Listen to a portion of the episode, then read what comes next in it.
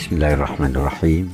Alhamdulillah wassalatu wassalamu ala Rasulillah wa ala alihi wa ashabihi wa man wala. Bapak-bapak, ibu-ibu, saudara-saudara sekalian, Assalamualaikum warahmatullahi wabarakatuh. Seperti halnya di banyak uh, masyarakat muslim, itu pemuda-pemudanya khususnya bingung. Ini Islam yang mana toh yang kita mau anut ini. Sehingga mereka mengusulkan yang dibicarakan itu pemikiran umat Islam masa lalu dan masa kini. Bagaimana ini pemikiran umat? Paling yang saya bisa bicarakan adalah eh, pemikiran umat Islam masa lalu dan masa kini dari sisi aspek keagamaan. Sejak masa Nabi atau sesudah masa Nabi, ada lagi pemikiran yang berkaitan dengan hukum, fikih yang paling populer di kalangan sahabat yang berkaitan dengan fikih itu menyangkut hal-hal yang baru yang paling populer itu Sayyidina Umar. Luar biasa dia punya pemikiran tentang fikih. Ada suratnya yang sampai sekarang dinilai suatu naskah tentang hukum yang belum ada tandingannya sampai sekarang. Sayyidina Umar sangat hebat pemikirannya. Sehingga terkadang terkesan bahwa beliau mengeluarkan pendapat yang tidak sejalan dengan Nabi. Bahkan tidak sejalan dengan Al-Quran. Di Al-Quran misalnya, zakat itu bisa diberikan pada kelompok al-mu'allafa qulubuhum. Orang yang dijinakkan hatinya, yang jangan sampai ini bisa mengganggu kita, kasih dia Kata Sayyidina Umar, masa saya tidak ada itu. Siapa yang mau ganggu kita, kita perangi dia. Sudah dianggap berbeda. Sebenarnya tidak harus dianggap berbeda. Tapi Sayyidina Umar ini memahami tujuan agama. Ada yang berkata, Sayyidina Umar berkata misalnya, Al-Quran menyatakan At-talaqu marratan fa imsakum tasrihun bihasan. Talak itu tiga kali talak masih boleh rujuk. Setelah waktu yang lain talak masih boleh rujuk. Talak lagi sudah tidak boleh rujuk. Talak tiga. Kata Sayyidina Umar, ini di masa saya banyak orang main-main ini. Siapa yang mengucapkan pada istrinya talak tiga, walaupun dalam satu majlis jatuh tiga. Biar dia belajar itu. Ngomong-ngomong. Itu sikap Sayyidina Umar. Zaman Nabi kalau eh, ada peperangan lantas eh, wilayah musuh ditaklukkan, tanahnya dibagi-bagi. Zaman Sayyidina Umar tidak bisa dibagi-bagi itu tanah, itu milik negara. Karena dia bilang bisa habis tanah menjadi milik orang. Jadi pemikiran fikihnya itu sangat maju. Sayyidina Abu Bakar juga maju. Tetapi tidak sebanyak Sayyidina Umar. Karena masa kepemimpinan Abu Bakar cuma dua tahun yang paling menonjol pada masa Sayyidina Abu Bakar adalah inisiatifnya menyuruh tulis Quran dalam satu mushaf. Nabi tidak tulis-tulis. Apa yang kita ingin ambil kesimpulan di sini sejak zaman sahabat menyangkut pemikiran, ada sahabat-sahabat Nabi yang mengemukakan pendapat-pendapat dari hasil pemikirannya yang terkesan, saya katakan terkesan berbeda dengan sikap Nabi, berbeda dengan Al-Quran, tetapi itu diterima baik. Sayyidina Utsman juga punya eh, ini. Sayyidina Utsman itu sebenarnya kalau sekarang dalam kondisi kita orang bisa berkata sayang itu. Quran itu turun dengan tujuh kosakata. Misalnya, eh, Inna syajarataz zakum ta'amul asim. Itu yang tertulis sekarang. Ada bacaan Inna syajarataz zakum ta'amul laim. Ada bacaan inna syajaratat zakum ta'amul fajir. Ini waktu sahabat-sahabat pergi ke eh, Azerbaijan, bacaannya beda-beda. Kata Sayyidina Umar ini tidak benar nih, bisa kacau. Pilih satu saja. Itu inisiatifnya. Jadi pemikiran itu dulu jalan. Tidak terhenti pada teks. Sahabat-sahabat punya murid-murid. Murid-muridnya ini atau sebagian sahabat itu bermukim di beberapa daerah. Ada yang di Medina, ada yang di Mekah, ada yang di Kufa, ada yang di Yaman dan sebagainya. Murid-muridnya ini mengembangkan pemikiran hukum. Sampai kemudian timbul dua aliran. Ada aliran hadis. Itu Imam Malik. Wajar dia mengandalkan hadis karena di Madinah banyak sahabat yang hafal hadis. Bahkan Imam Malik menjadikan apa yang diamalkan oleh masyarakat Madinah itu menjadi sumber hukum. Di Irak, jauh dari Madinah, ada Abu Hanifah. Irak itu sudah terbiasa dalam menetapkan hukum menggunakan logika karena mereka dekat dengan Persia. Jadi Abu Hanifah mengandalkan akal. Lahirlah dua kutub pemikiran, ahlul hadis dengan ahlul ra'i murid-muridnya atau yang semasa dengan dia melahirkan pola-pola pikir yang sedikit banyak berbeda dengan yang lain. Lahirlah mazhab-mazhab. Lahirlah mazhab Malik, mazhab Syafi'i.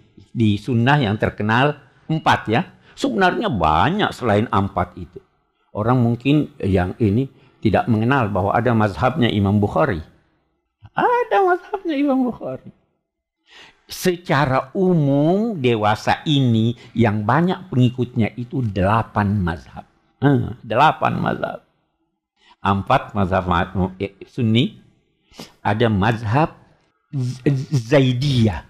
Di Yaman banyak pengikutnya. Syiah Zaidiyah. Ada mazhab Isna Asyariyah. Di Iran banyak pengikutnya. Merujuk kepada Imam Ja'far. Imam Ja'far itu gurunya Abu Hanifah.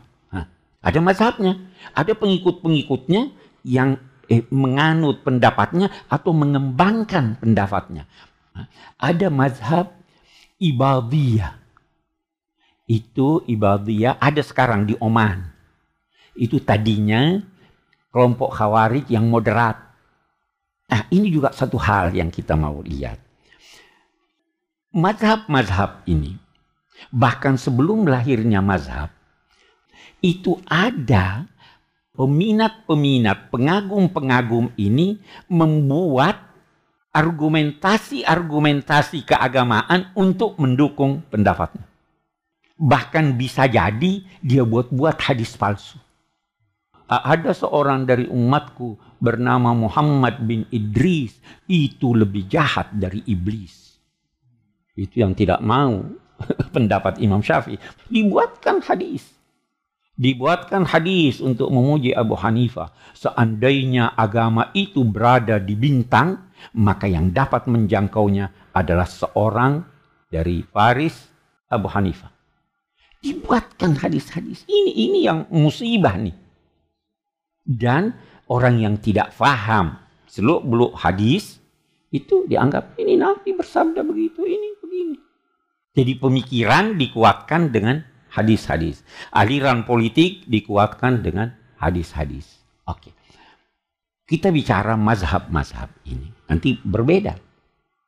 Mazhab-mazhab ini, imam-imamnya sudah mempelajari Al-Quran, mempelajari dari guru-gurunya, sehingga mereka itu menciptakan kaedah-kaedah mereka memiliki sumber-sumber hukum. Disepakati sumber hukum itu Al-Quran dan Sunnah. Ya Ijma disepakati atau tidak? Mayoritas berkata ijma. Analogi? Tidak. Sudah mulai beda. Jadi saya berpendapat begini karena saya analogikan dengan ini. Ya jangan pakai analogi. Tapi ini empat secara umum diterima. Ada yang lain. Adat bisa menjadi sumber hukum atau tidak? Hah, sudah beda. Ada yang berkata bisa, ada yang berkata tidak. Sudah beda pendapat. Eh, ada yang dinamai al-masalih al-mursalah. Al-masalih al-mursalah itu adalah sesuatu yang baru. Yang tidak ada eh, dalilnya dari Al-Quran dan Sunnah. Tetapi sejalan dengan tujuan kehadiran syariah boleh atau tidak? Saya pernah di sini beri contoh eh, otopsi. Boleh atau tidak? Oh, ada yang larang. Itu kenapa Anda berkata boleh? Tidak ada dalilnya. Bahkan ada dalilnya yang melarang memotong. Ada yang berkata boleh tapi binatang. Karena binatang pun kalau sudah mati bisa dipotong-potong. Ada yang berkata tidak dong. Islam itu menghendaki tegaknya keadilan. Islam itu menghendaki kemajuan dalam bidang kesehatan. Kita tidak bisa maju dalam bidang kesehatan kalau tidak ada otopsi. Tidak bisa timbul keadilan kalau kita tidak mengotopsi ini forensik itu kan. Ini jadi bahan perbedaan. Nah, saya ingin sampai pada satu kesimpulan. Semua punya alasan. Ada yang sangat berpegang pada teks, tidak mau pakai akal. Ada yang sangat berpegang pada akal, sehingga hampir-hampir meninggalkan teks. Kecenderungan. Jadi ini tidak bisa dihindari. Tidak bisa dihindari itu perbedaan pendapat itu. Kita hanya bisa memahami, oh dia begini karena begini. Jangan paksakan ini yang benar. Itu benar menurut Anda, salah menurut saya. Apalagi Quran itu sendiri menjadi penyebab perbedaan. Karena saya, saya beri contoh biasa mahasiswa. Contoh saya ini sangat populer. Apa artinya saya belum makan? Hah? lapar, bagus. Ada arti lain? Saya masih kenyang. Bisa. Jangan habiskan makanan itu. Saya belum makan. Ya kan? Banyak makna. Yang mana yang benar? Hanya saya yang tahu yang mana yang benar. Pendapat Anda relatif. Dari segi hukum saya beri contoh. Apa artinya nikah? Apakah nikah itu akad atau nikah itu hubungan seks? Beda pendapat. Ketika dibaca firman Allah, wala tankihu manakaha. Jangan menikahi siapa yang dinikahi oleh bapakmu. Seandainya saya mengartikan nikah itu akad, kalau ada seorang bapak melakukan hubungan haram dengan seorang perempuan, hubungan seks, boleh ndak anaknya kawin dengan perempuan itu? Tidak ada akad.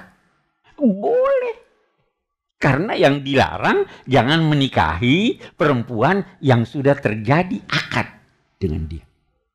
Tapi kalau saya berkata nikah itu adalah hubungan seks, haram dinikahi. Walaupun bukan jadi istrinya yang sah. Beda pendapat.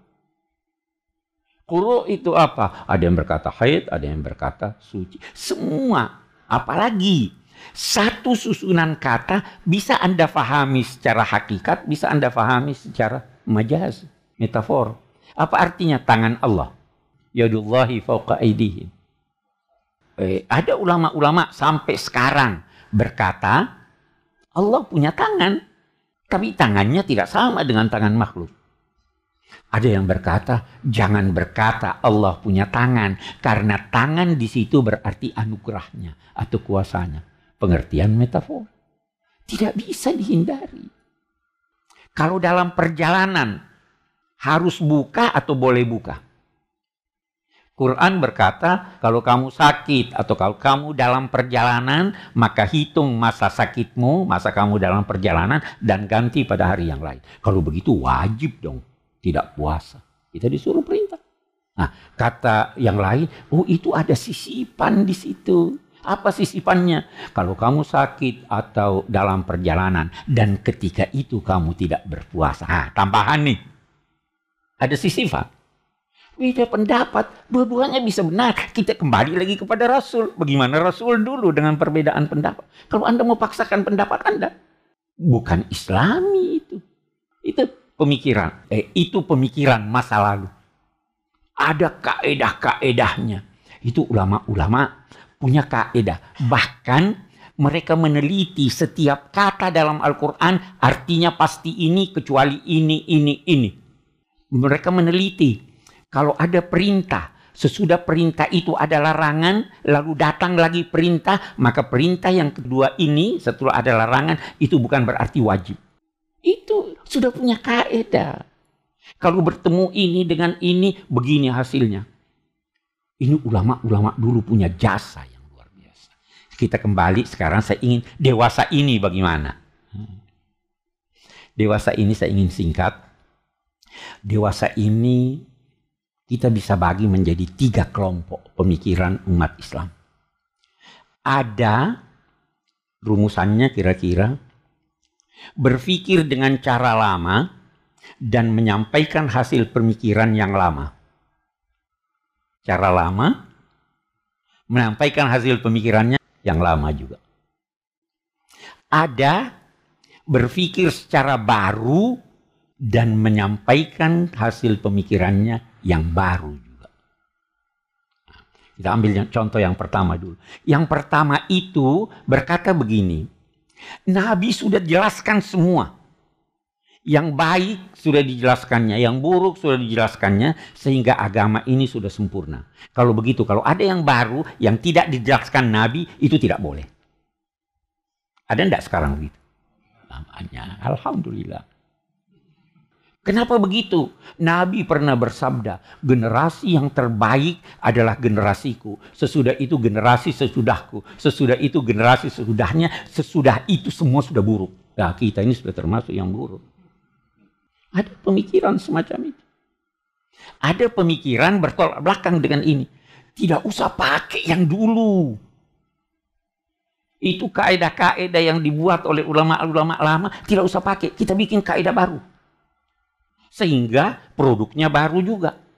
Ini antara lain eh, eh, kaum liberal.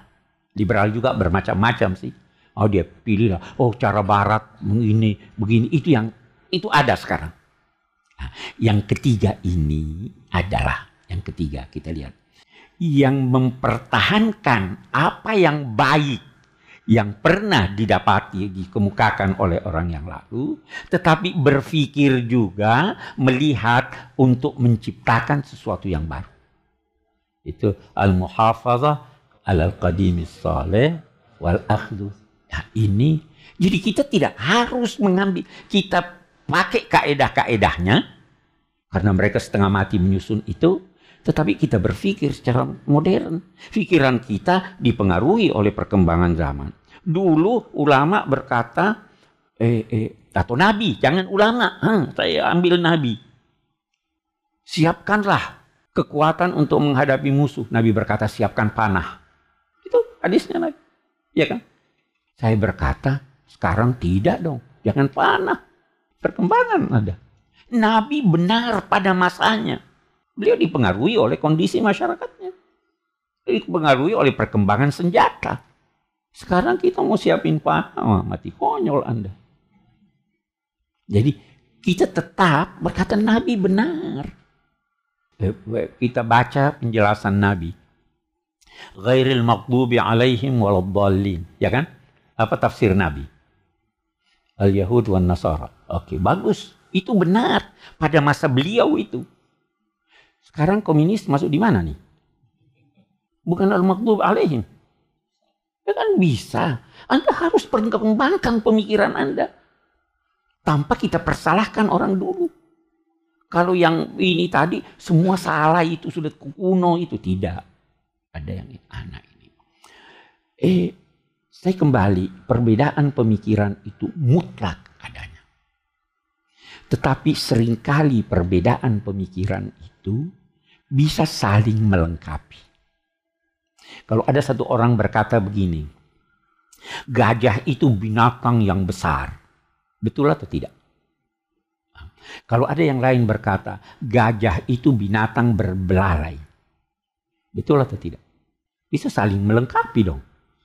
Ada lagi yang berkata apa? Gajah itu memiliki gading. Ya. Semua benar, dia saling melengkapi.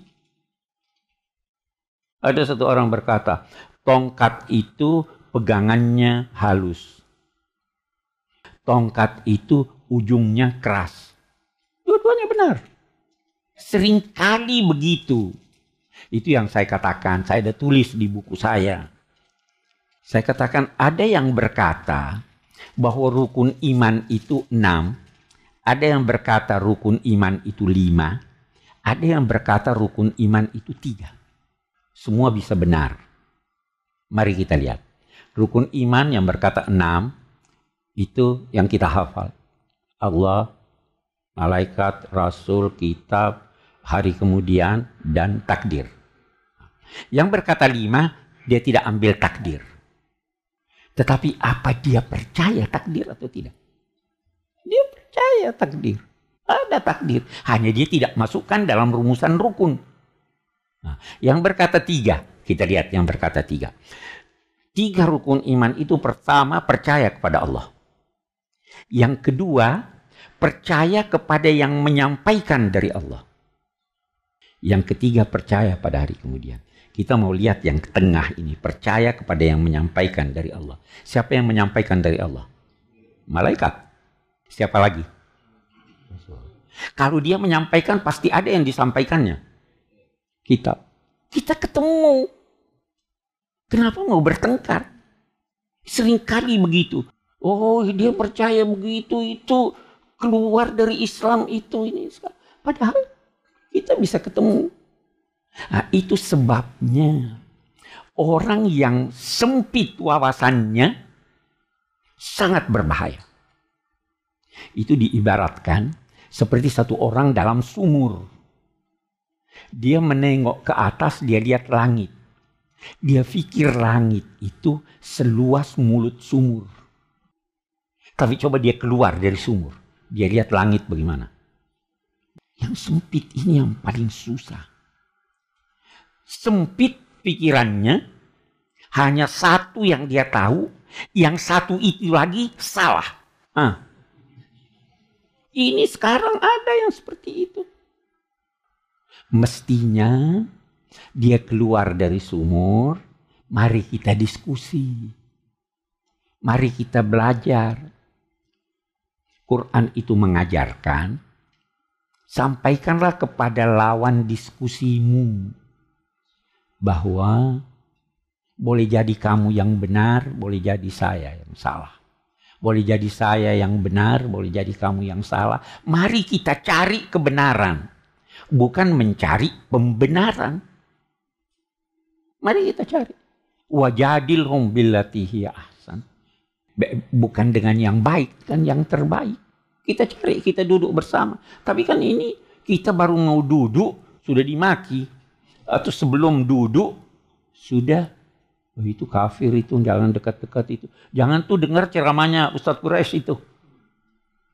Saya kalau dengar itu eh, saya katakan kasihan orang-orang ini. Tanpa sadar dia sudah membendung orang lain untuk memahami agama.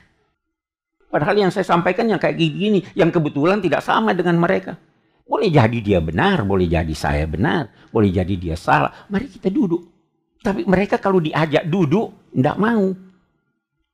Kata-kata ada seorang guru besar di Mesir, eh, dia, dia nilai orang-orang semacam ini orang sakit jiwa.